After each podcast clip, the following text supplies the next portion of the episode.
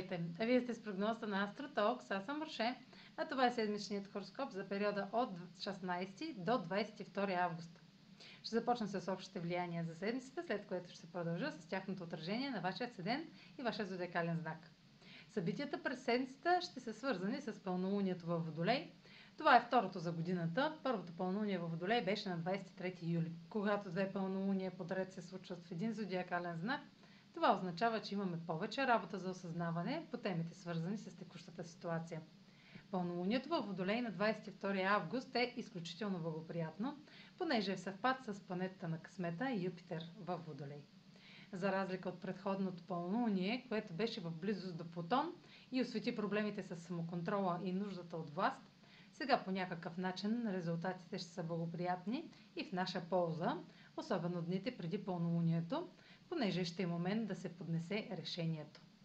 Това е също и момент на кулминация в годишния цикъл между Слънцето и Юпитер, който ще е точен на двайсети август. Заслужен резултат от стремежите ни и датиращи от началото на годината ще се материализира. Успех в сферите на кариерата са най-често срещани. Юпитер е най-близо до Земята и късметът и щастливите развръзки имат най-голям потенциал в текущия период. Също от двайсети август Оран става ретрограден. Всеки път, когато Оран променя посоката си, светът сякаш се обръща с главата надолу. Но пък вече сме свикнали с това. Обичайният съвет, който получавате, когато стане дума за Оран, е да очаквате неочакваното.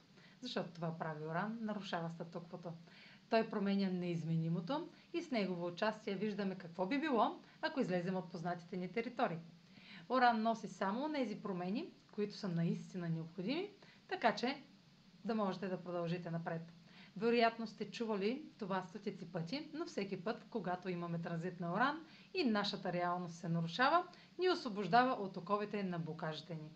Ще бъдете особено под влияние, ако в наталната си карта имате лични планети или точки около четиринайсети градус на Телец, Лъв, Скорпион или Водолей.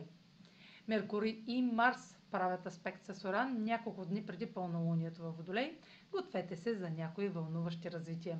Може да чуете или кажете, или направите нещо извънредно неочаквано, свързано с трети юли или четвърти август, което включва неотложна реакция на друг.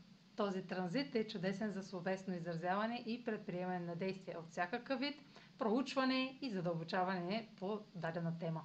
А сега проследете как ще се отразят тези енергийни влияния според вашия асцендент и вашия зодиакален знак. Седмична прогноза за асцендент Риби и за зодия Риби. Пълнолунието във Водолей попада в сферата на скритото и сочи момент на кулминация, развръзка или решение в резултат на загуби от миналото.